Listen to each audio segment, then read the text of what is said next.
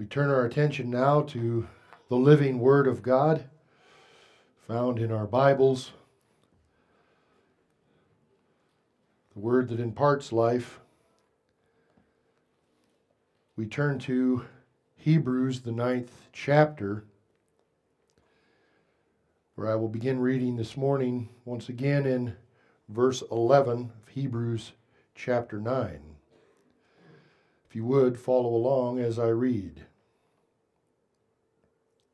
But Christ came as high priest of the good things to come with the greater and more perfect tabernacle, not made with hands, that is, not of this creation, not with the blood of goats and calves, but with his own blood he entered the most holy place once for all having obtained eternal redemption. For if the blood of bulls and goats and the ashes of a heifer, sprinkling the unclean, sanctifies for the purifying of the flesh, how much more shall the blood of Christ, who through the eternal Spirit offered himself without spot to God, purge your conscience from dead works to serve the living God. Would you bow in prayer with me this morning as we prepare our hearts for His Word?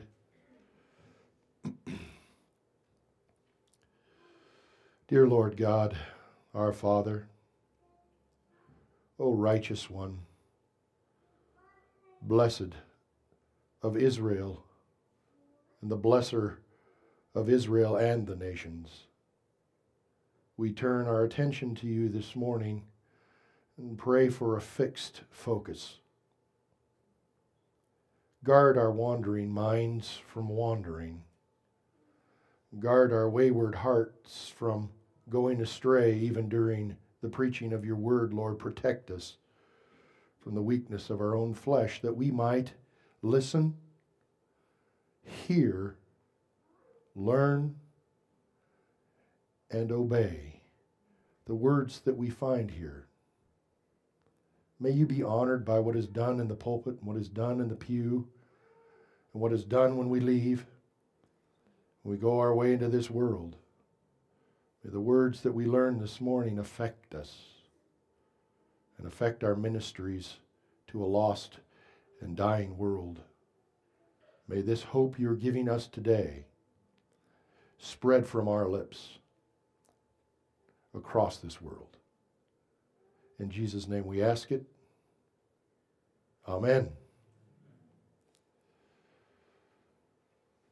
As we turn to chapter 9 of Hebrews, we began an adventure, a number of adventures. We've taken a trip to the museum. We've looked at the mock up that was given us here of the earthly tabernacle. We have seen the demonstration of the ministries of the high priests and the priests of Levi within that earthly tabernacle. And all of that leading us to the greatest adventure that can be had this side of heaven. And that is a glimpse into heaven. A glimpse into heaven. We happen to be on the church calendar on Palm Sunday, one week out from Easter, from Resurrection Sunday. What an amazing event took place in Jerusalem, where Jesus, approaching for the great feast day, sent disciples ahead and said, You will find the colt of a donkey standing. Get it for me. If you're asked, tell the owner, the Lord has need of it. And it was so. And they brought to him this unbroken colt of a, of a donkey.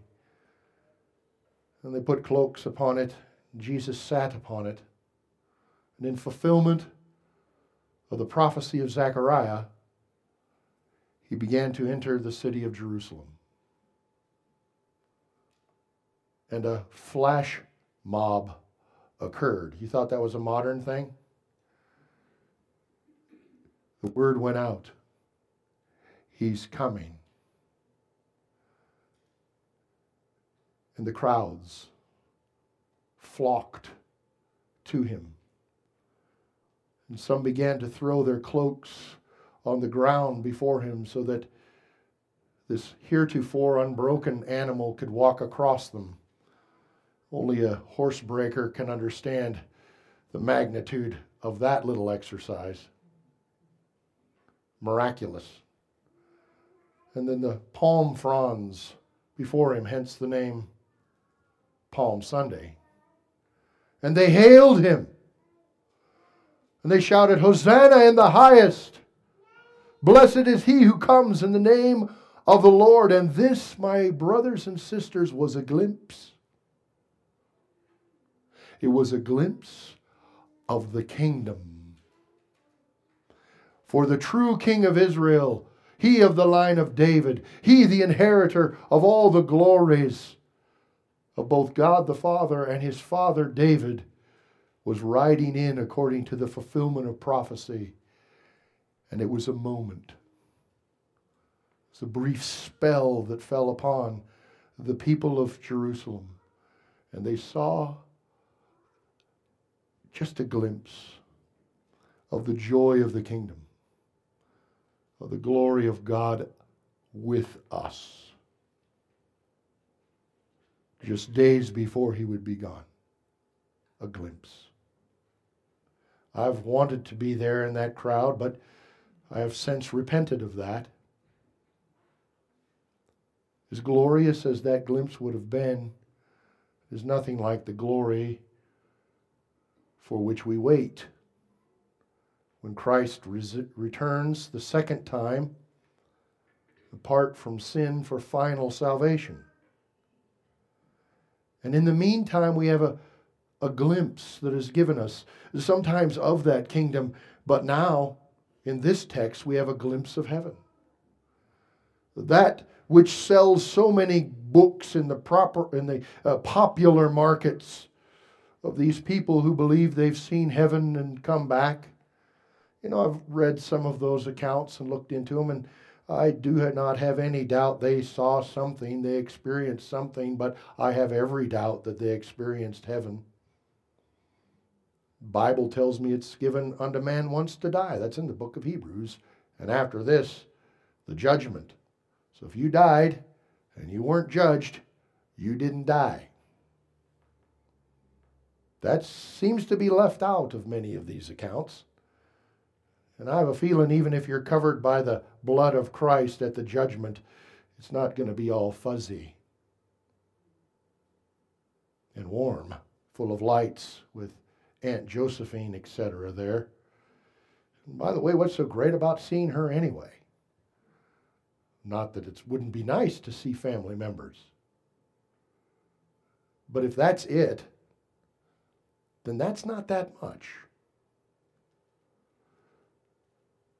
The amazing thing about heaven is this God is there.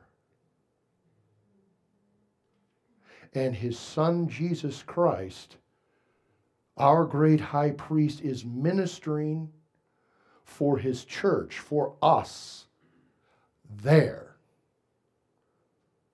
That's what you need to see. That's what you need to know. That's what you need to believe in faith, not someone else's account. This is God's account, where he gives us a true glimpse of the glorious happenings, the accomplishments of Jesus Christ as he ministers in heaven, which is the basis of our faith. And last week we looked at verses 11, 12, and 13, and we got a glimpse of the heavenly, excuse me, accomplishments of Jesus. The heavenly accomplishments of Jesus. This is significant, and we need to note because they are not our accomplishments that we are paying attention to. It is God's accomplishments that pay attention to us and affect us eternally. Jesus is ministering in that perfect tabernacle, verse 11. Jesus came as high priest of the good things that have come, better translation, with the greater and more perfect tabernacle, listen, not made with hands, not of this creation not of this creation, a God made tabernacle in the heavens. This is where he ministers. He ministers not with the methodologies and the accomplishments of past priests of the order of Levi Verse 12, with the blood of goats and calves, but with his own blood, Jesus, this great high priest, entered the most holy place, the place where God's glory is, once for all, having obtained eternal redemption. So Jesus first accomplished eternal redemption. How long is eternity? Well, it's immeasurable, Pastor, you'd say. You can't draw it as a line because eternity doesn't have a beginning, it doesn't have an end, and that's the whole point. It is beyond time. It is not a redemption, a buying back from slavery that is temporary and passing. It is permanent. That he accomplished an permanent redemption. And to be redeemed means to be bought at the price of a slave. The slave is purchased from his sin and set free eternally by the payment of Jesus Christ himself, which he paid once for all by shedding his own blood.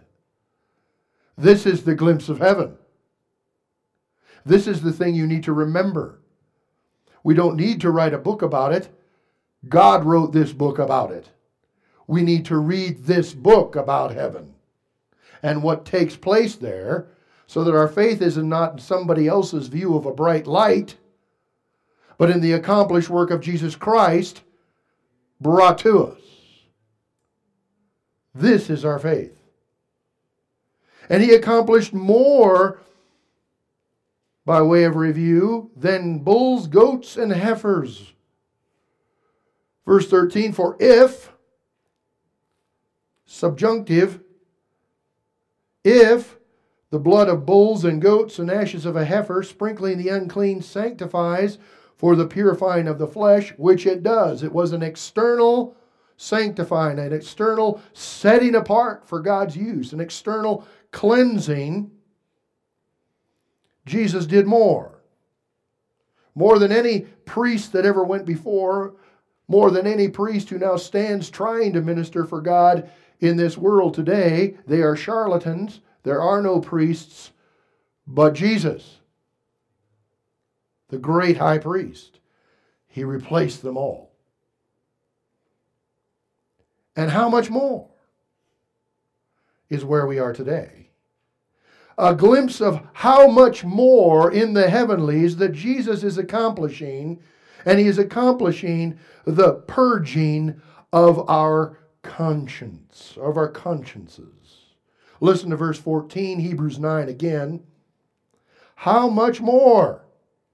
said, if the blood of bulls and goats and the ashes of a heifer can purify the uncleanness that man gets into by his sin, and man was cleansed of into the Mosaic system, how much more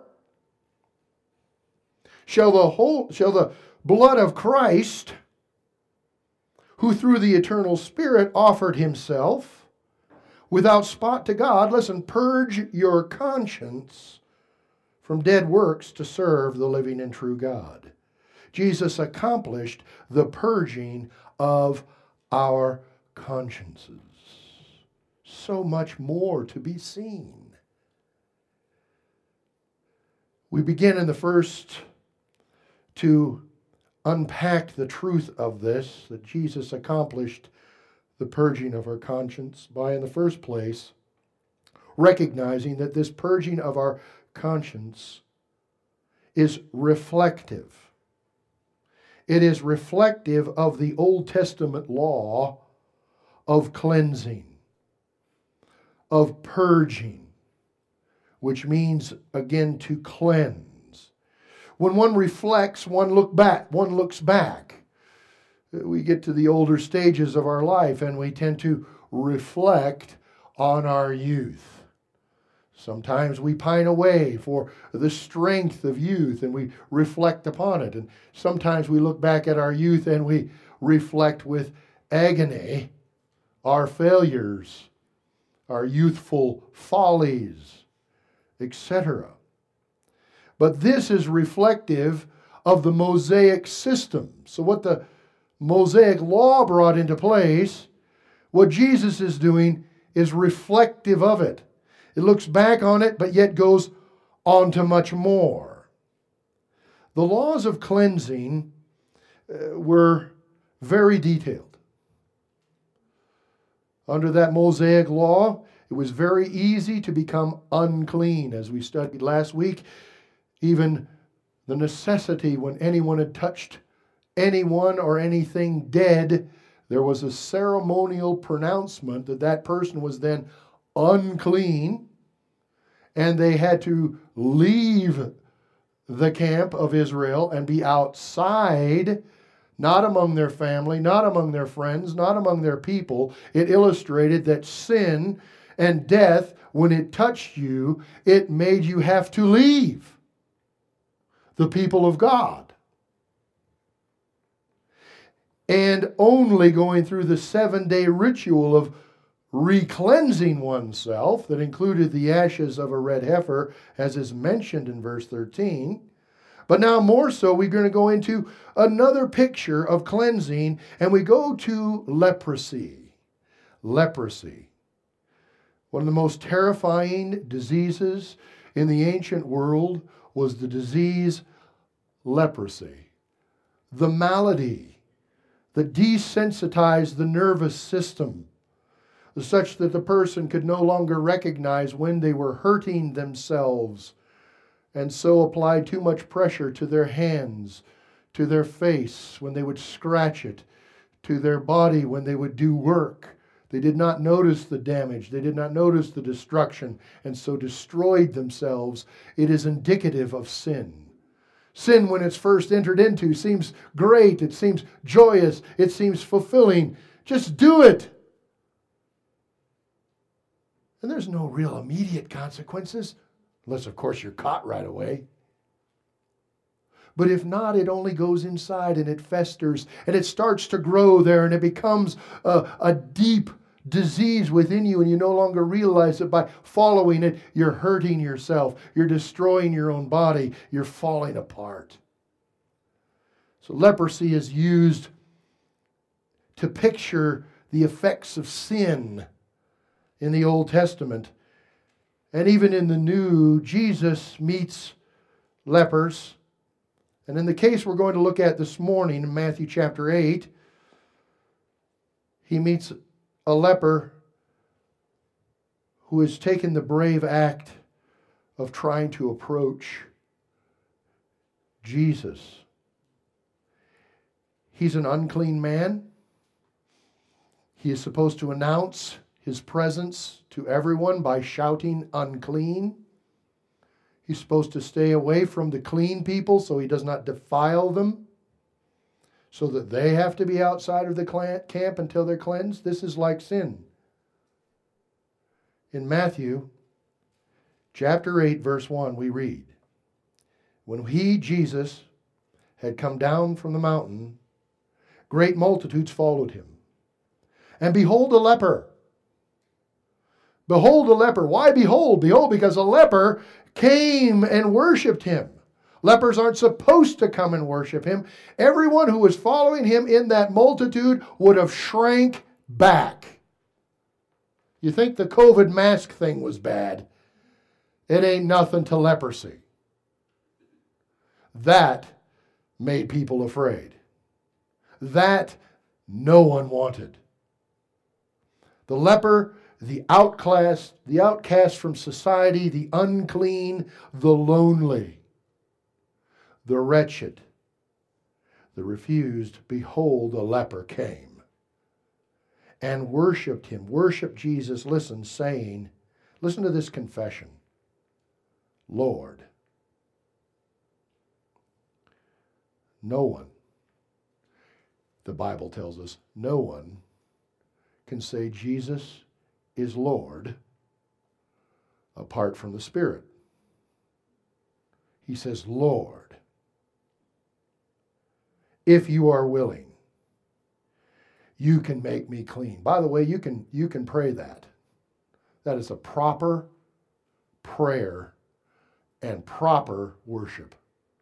Lord if you're willing we don't know if he's willing or not he may want you to go through the trial you're going through just like with paul Paul said, I have a thorn in my flesh. The Lord gave it to me. I asked the Lord three times to take it from me, and the Lord answered me and said, My grace is sufficient for thee. If it's according to his will, he'll take it away. If it's not according to his will and it's according to his will that you mature through it, he'll leave it in place. He prayed right. Lord, if you are willing, you can make me clean. He believes the power that Jesus wields, the power of the Holy Spirit. Then Jesus, verse 3, put out his hand and touched him. No one touches lepers voluntarily. Jesus in compassion, Jesus in ministry, reached out his hand and touched him, saying, I am willing. Be, listen, cleansed. Didn't say healed. He said cleansed. He's unclean. He's untouchable. He's outcast because of leprosy. He's unclean according to the law. Immediately we read, his leprosy was cleansed, not healed, cleansed. He became clean. Jesus said to him, Now listen to this. Jesus now orders him, according to the law of Moses, under which they are still walking, because Jesus has not yet died to institute the new covenant. And Jesus walked under the law and he fulfilled the law, though in history past he was part of the writing of that law. But as a man, he walked according to the law. And Jesus said to him, quote, See that you, you leper, tell no one, but go your way, show yourself, listen, to the priest, and offer the gift that Moses commanded as a testimony to them. Well, what is he talking about? He's talking about the laws of cleanliness with regard to lepers. And for that, we turn in our Bibles to the Old Testament, Leviticus. The book of Leviticus is most certainly a book of the law. You should read this. It will give you the heart of God, the mind of God, the Spirit of God about Himself and His holiness, and the necessity of complete purity when approaching Him. With regard to leprosy, we turn to Leviticus 14, verse 1. Then the Lord spoke to Moses, saying, This shall be the law of the leper. There's a law for lepers, and here it is for the day of his cleansing. The law of the leper for the day of his cleansing. This is what Jesus was commanding the leper to do after he'd been cleansed. He shall be brought to the priest. Jesus said, Go, show yourself to the priest. He shall be brought to the priest. Now listen to verse 3 And the priest shall go out of the camp. The leper really can't come in yet. The priest has to go out to him. And the priest shall examine him, and indeed, if the leprosy is healed in the leper, then the priest shall command to take for him who is to be cleansed, listen, two living and clean birds, cedar wood, scarlet, and hyssop. You will be reminded of the cedar wood, scarlet, hyssop from the rite of the red heifer from last week. But now reading on Leviticus 14:5, and the priest shall co- command that one of the birds be killed. Listen. In an earthen vessel over running water. You didn't know that, did you? Because you've not been a leper in Israel. Cleansed, cleansed, cleansed. And the priest shall command that one of the birds be killed in an earthen vessel over running water. Over running, better translation, living water. As for the living bird, listen, he shall take it, the cedar wood, and the scarlet, and the hyssop, and dip them and the living bird in the blood of the bird that was killed over the running water. And he shall sprinkle it seven times on him who is to be cleansed from the leprosy, and shall pronounce him clean. Now listen. And shall let the living bird loose in the open field. One dies to mark the blood needed for cleansing. One is dipped in the cleansing blood and set free in the open field. The greatest bondage most humans would ever know is the bondage of the disease of leprosy. To watch that decay. For your own visage to become hideous to yourself and to others, for your fingers to rot off, for your toes to be worn off, to become a cripple and eventually subside to the disease's internal corruption. Cleansed by blood and set free. His leprosy has flown away on the wings of a bird. It is symbolic. This is what we reflect upon when we read the words here in Hebrew how much more shall the blood of Christ, who through the eternal Spirit offered himself without spot, that means clean, two clean birds, clean, sacrifice himself on your behalf to purge your conscience. The purging to clean you of all leprosy. The sin, if you will, and when we compare it to that with our salvation, has been cleansed. That is the reflective picture of cleansing under the rite of leprosy. Jesus accomplished that. And more so spiritually. Jesus accomplished the purging of our conscience, and it is then, secondly, number two, realized fully in the cleansing blood of Christ. Back to the word purge. Purge your conscience, cleanse your conscience. A purging.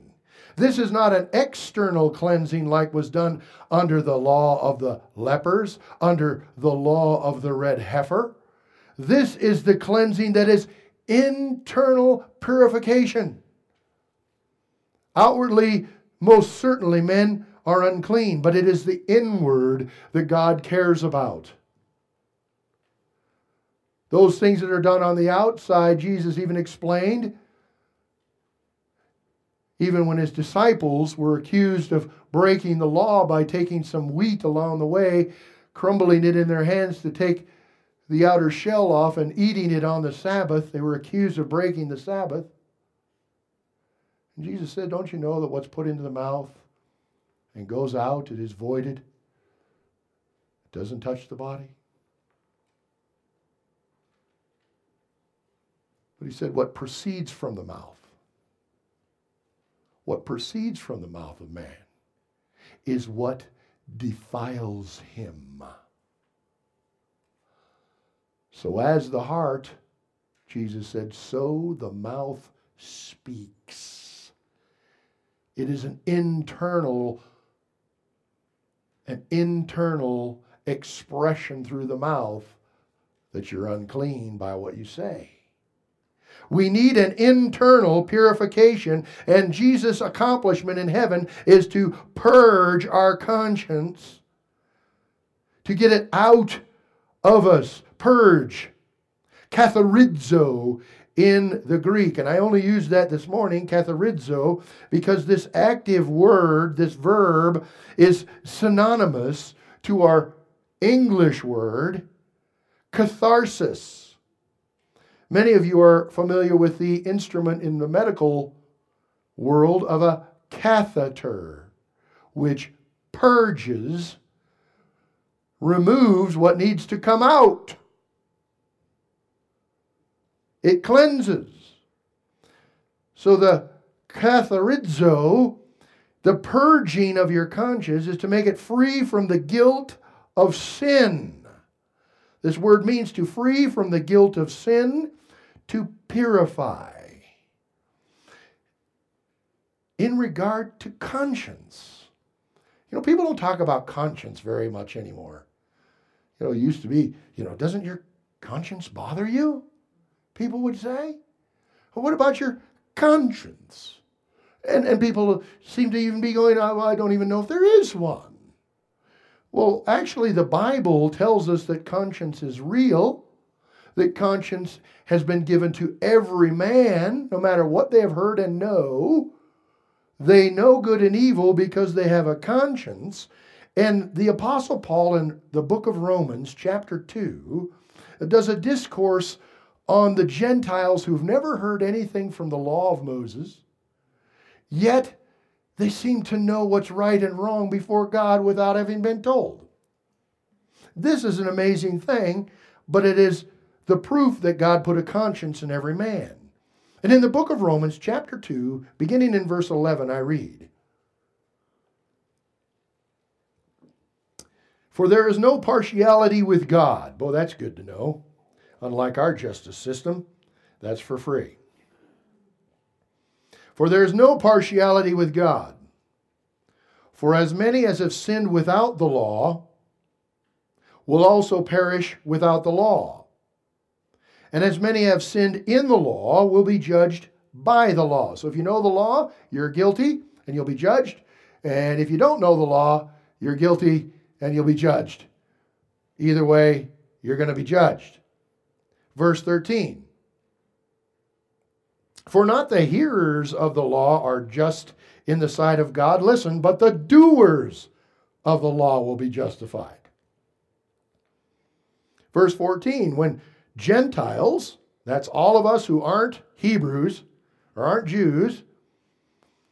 For when the Gentiles who do not have the law, listen now, by nature, do the things contained in the law, and by the way, what is contained in the law?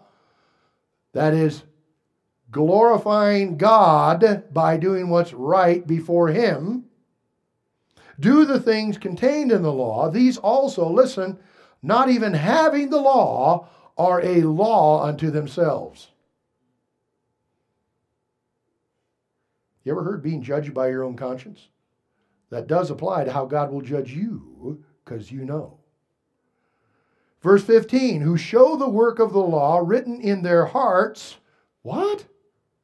Written in their hearts by whom?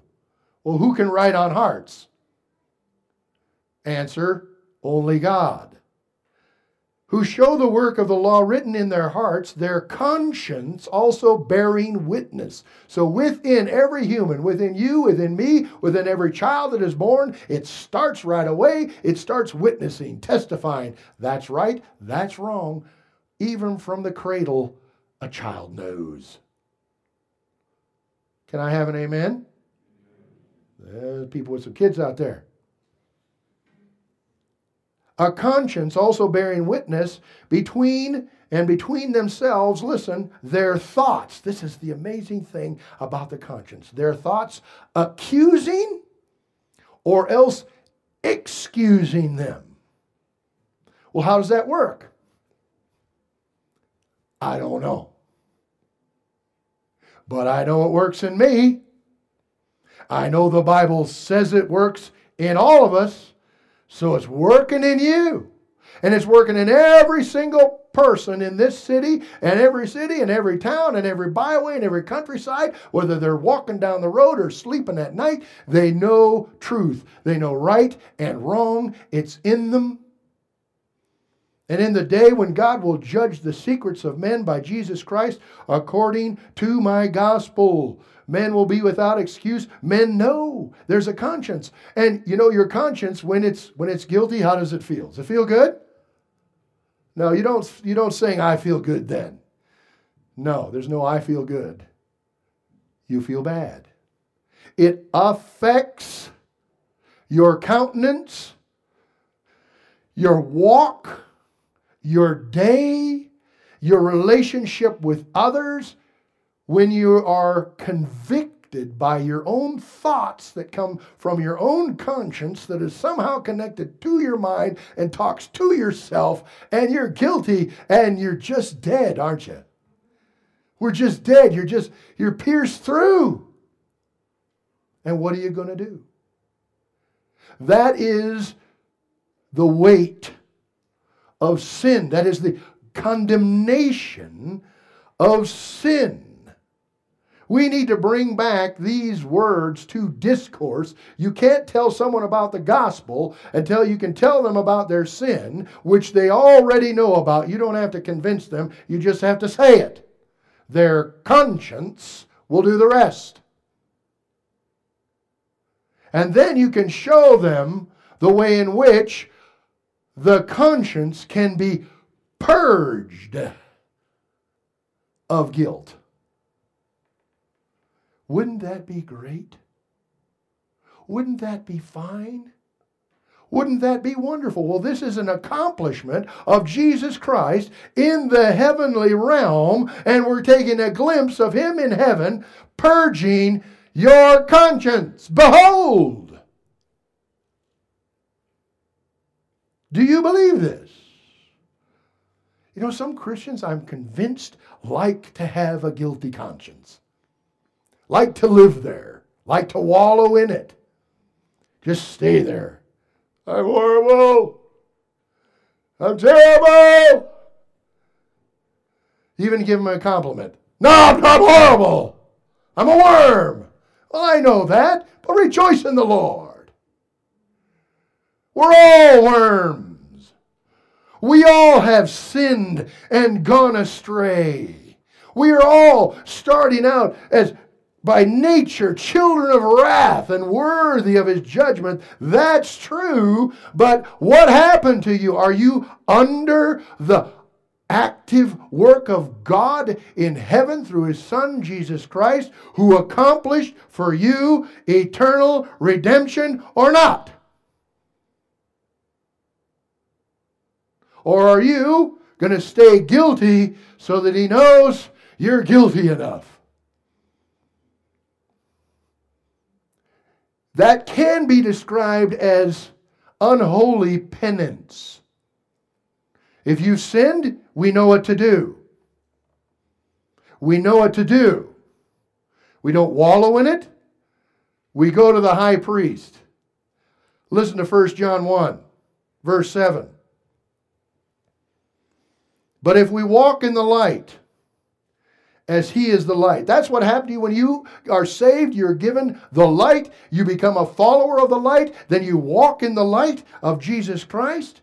If we walk in the light as he is the light, John tells us, we have fellowship with one another. Inside the camp, we're with the people of God.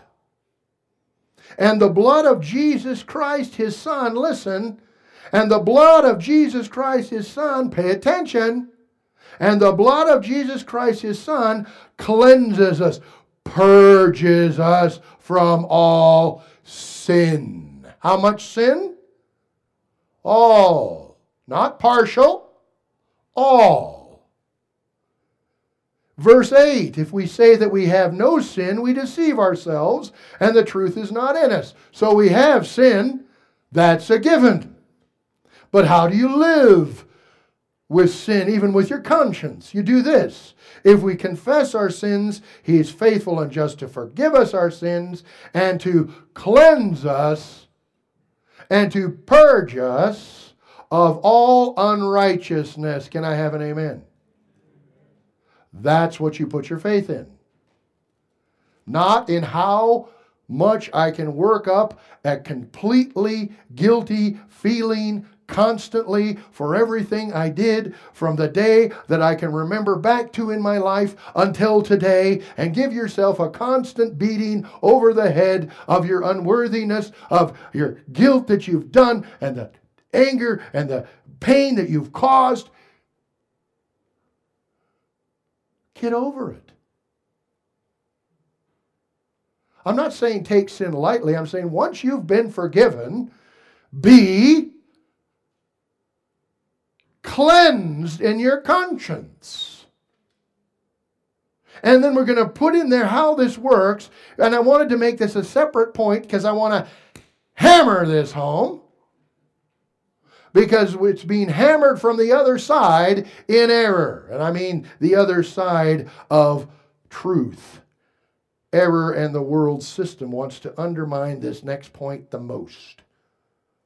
Jesus accomplished the purging of our conscience. Now, three, realizing completely, releasing, excuse me, not releasing, releasing completely from the unclean, dead works. Releasing us completely from unclean, dead works. He'll purge your conscience from dead works.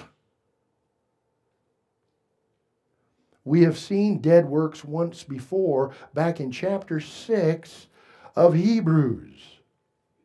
When you turn back to chapter 6, verse 1, he has just admonished in chapter 5 and maybe we just take a little foray to chapter 5 just just ever so quickly and remind ourselves what the context is.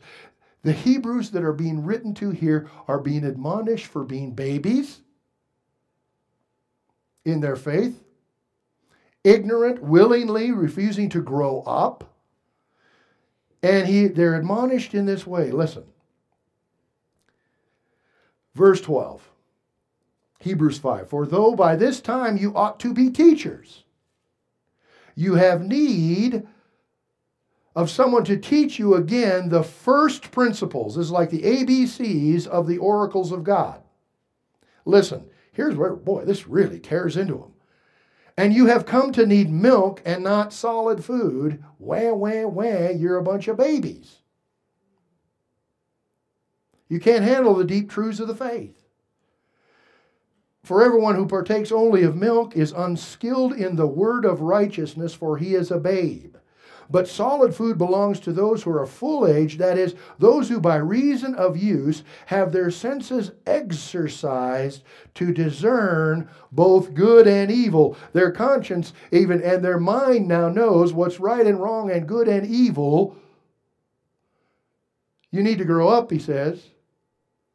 And then he mentions in this way, chapter 6, verse 1 leaving, therefore, leaving the discussion of the elementary principles of Christ, Let's go on to maturity. That's the Greek word there. Maturity, not perfection, to maturity. Let, not laying again the foundation. Listen, not laying again the foundation. The most elementary principle he mentions first is this foundational principle in Christ. It is repentance from dead works and faith toward God. If you get that, your life is going to grow up. But many of us here today, and many people in the sound of my voice, have never transported themselves from the infantile. They're still back messing around with dead works. They haven't repented from them. They're still after them. And turned to faith in Christ. That's the difference between being in a true religion and a false religion. Faith in Christ is true religion. Every other false religion, dead works, even if that religion is the Mosaic Law. Thinking by keeping it, you are saving yourself. So, leaving that discussion of the elementary principles, now here again we find him mentioning that Jesus Christ, in this work, uh, this accomplishment as a high priest in heaven, sacrificing his own blood, cleansing our conscience. And what is he cleansing our conscience from? Dead works. So, the question is what is that? And how do I repent from that? Turn away from that?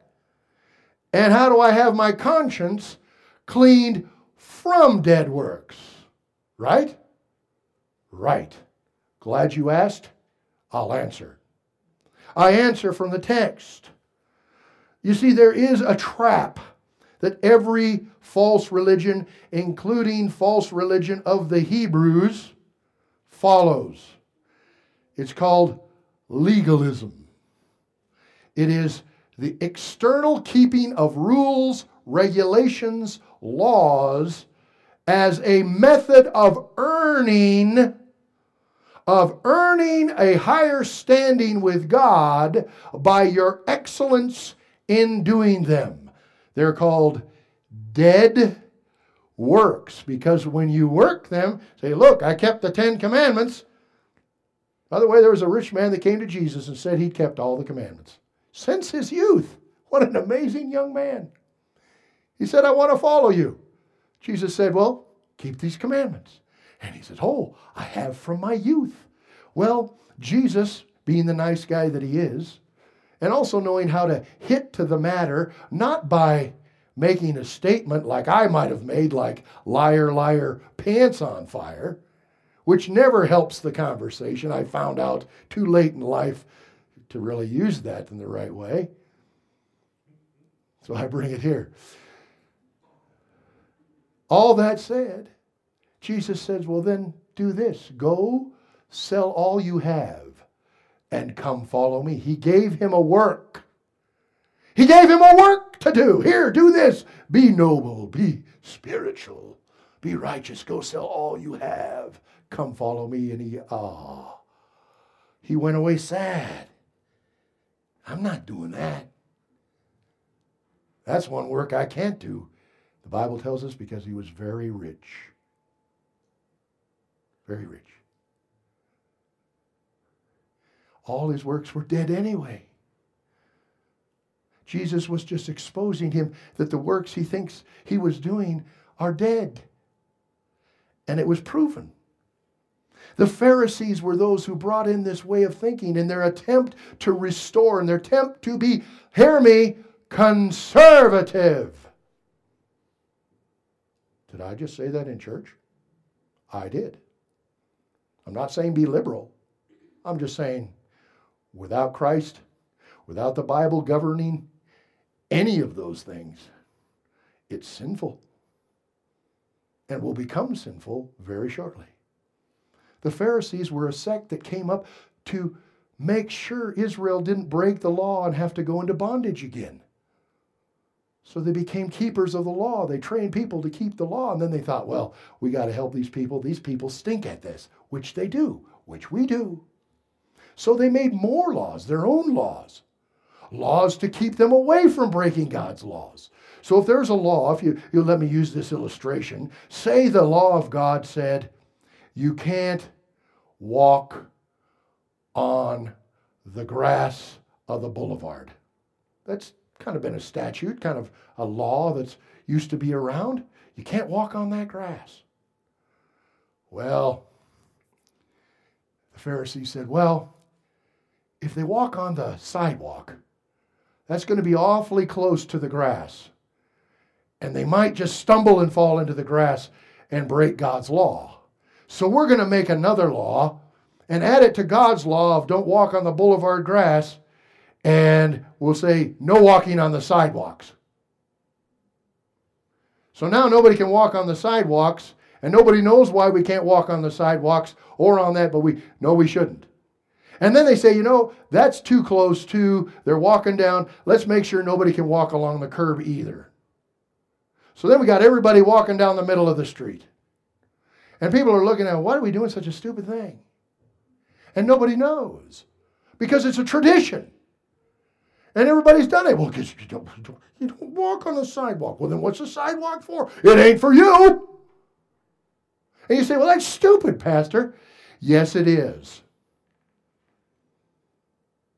It's stupid to keep man's laws that don't save you when God didn't give them. It's stupid. They're dead. And they followed these things to such an extent that they lost God and found themselves and labeled themselves righteous.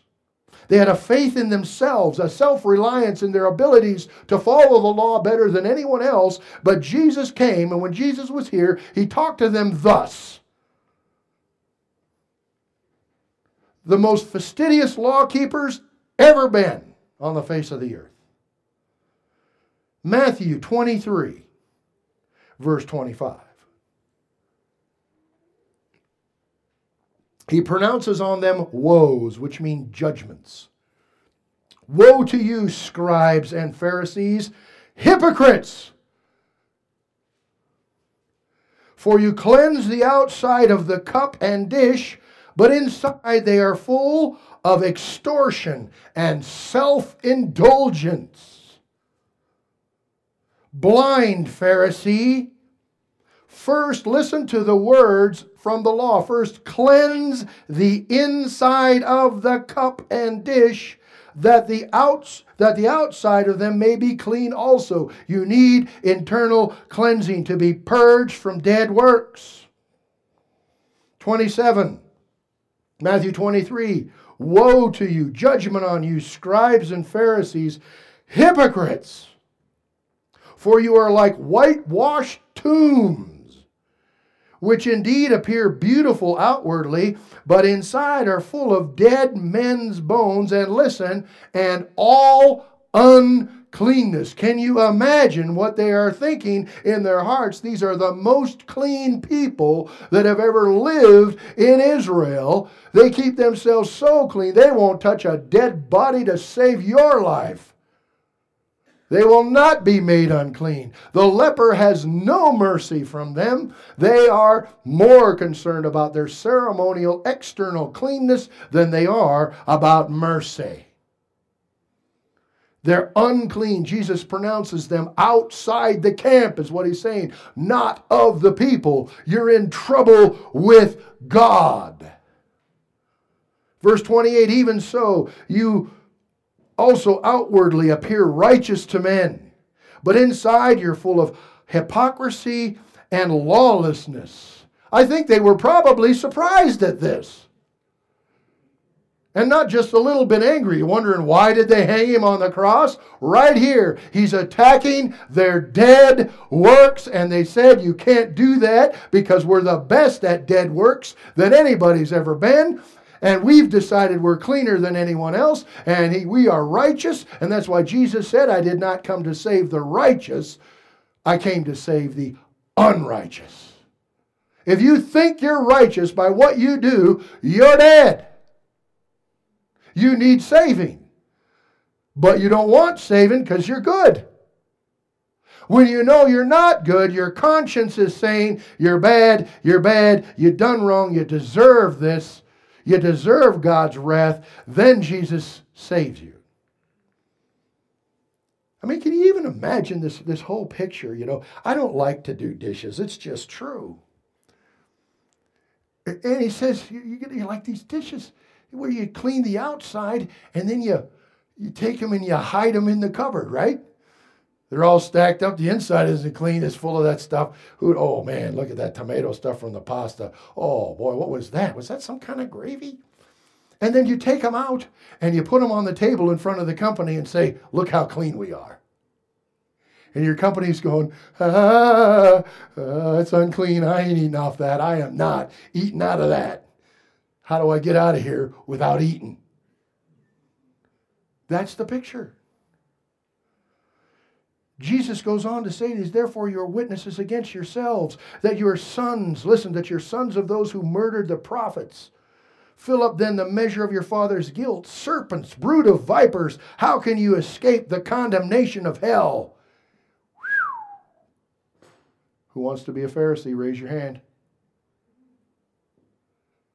But some of you want to be a Pharisee because you're not allowing the truth of this doctrine to permeate your heart and walk in faith. He said he purged your conscience from dead works to serve the living God. The dead works, even thinking by keeping everything that God ever said in the Bible will save us, is a lie. God never said, Do everything exactly as I said in the entire Bible, and thou shalt be saved, did he? No, he said, Believe on me, the Son of God, and thou shalt be saved. What are we believing? We're believing that He's ministering as we glimpse into heaven on the holy tabernacle of God with His own blood. He delivered the purging of your conscience from dead works, counting how good you are as a means of getting into heaven when that's not what saves you. Galatians 5, verse 1, Paul exhorts Stand fast, therefore, in the liberty by which Christ has made us free and do not be entangled again with a yoke of bondage. What kind of bondage is he talking about? He's even talking about the right of becoming part of Israel through circumcision and then keeping the law. Look at verse 2. Indeed, I, Paul, say to you that if you become circumcised, Christ will profit you nothing. And I testify again to every man who becomes circumcised that he is a debtor, listen, to keep the whole law. You want to be a law keeper? Now you're in debt to keep all of it, which means you're condemned in dead works. Verse 4 You become estranged from Christ. You who have attempted to be justified by the law, you have fallen from grace.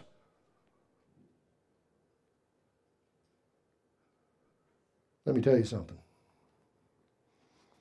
the conscience of many, many Christians are tortured by themselves because of false teaching you've got in the past or your own inclination of perfectionism where you want to work your way to heaven and to say, I'm better than him because I don't do that.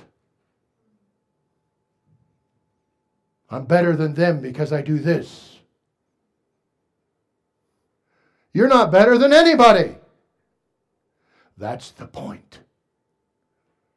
And if you're keeping that kind of a doctrine and you're plaguing your conscience with that kind of guilt, when Jesus Christ has shown you in heaven what he did to purge your conscience, then you're going the wrong direction and you'll never know liberty to take my yoke. My yoke is light. He didn't say there wasn't something to carry, he just said his yoke is light. But let me take you back to chapter 6 again, where it said, repentance from dead works and faith toward Christ. It's one or the other. You're either trying to do works to get yourself saved or you believe in Jesus Christ and the work he accomplished on the cross and then in heaven on your behalf. And you say to your conscience, I've confessed my sin. Jesus, God has said, is faithful and just to forgive me of my sin and cleanse me from all unrighteousness. He has purged me of my uncleanness. I am flying away free.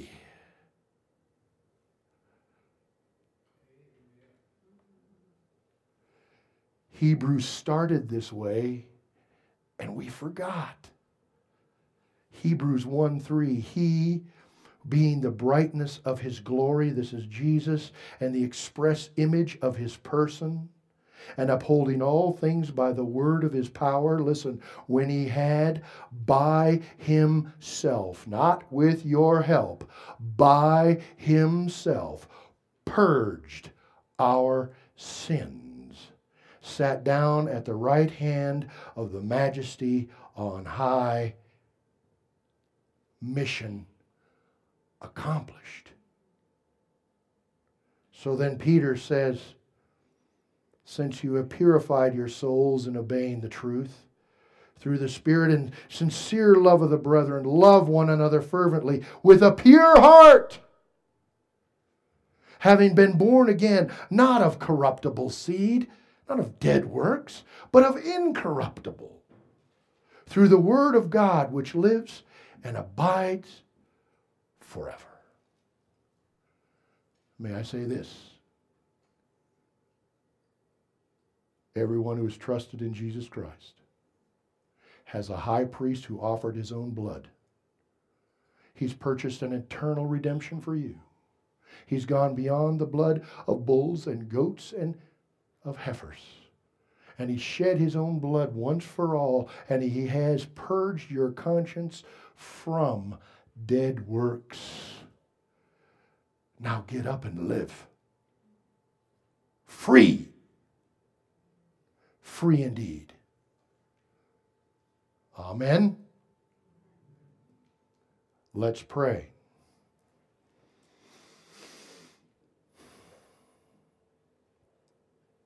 Hallelujah. Hosanna in the highest. Blessed is he who comes in the name of the Lord Jesus. The author and the finisher of our faith. I urge, Lord, through your power, bring someone here today who's been working their way to heaven.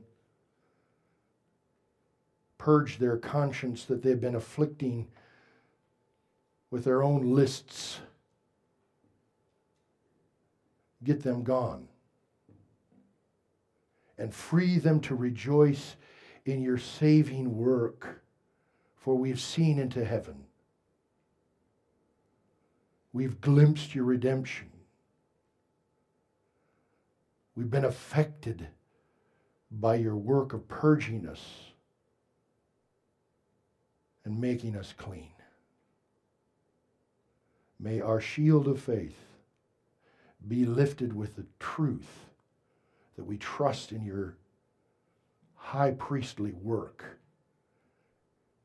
and have purged our conscience from dead works to serve the living and true God. We pray this in Jesus' name. Amen.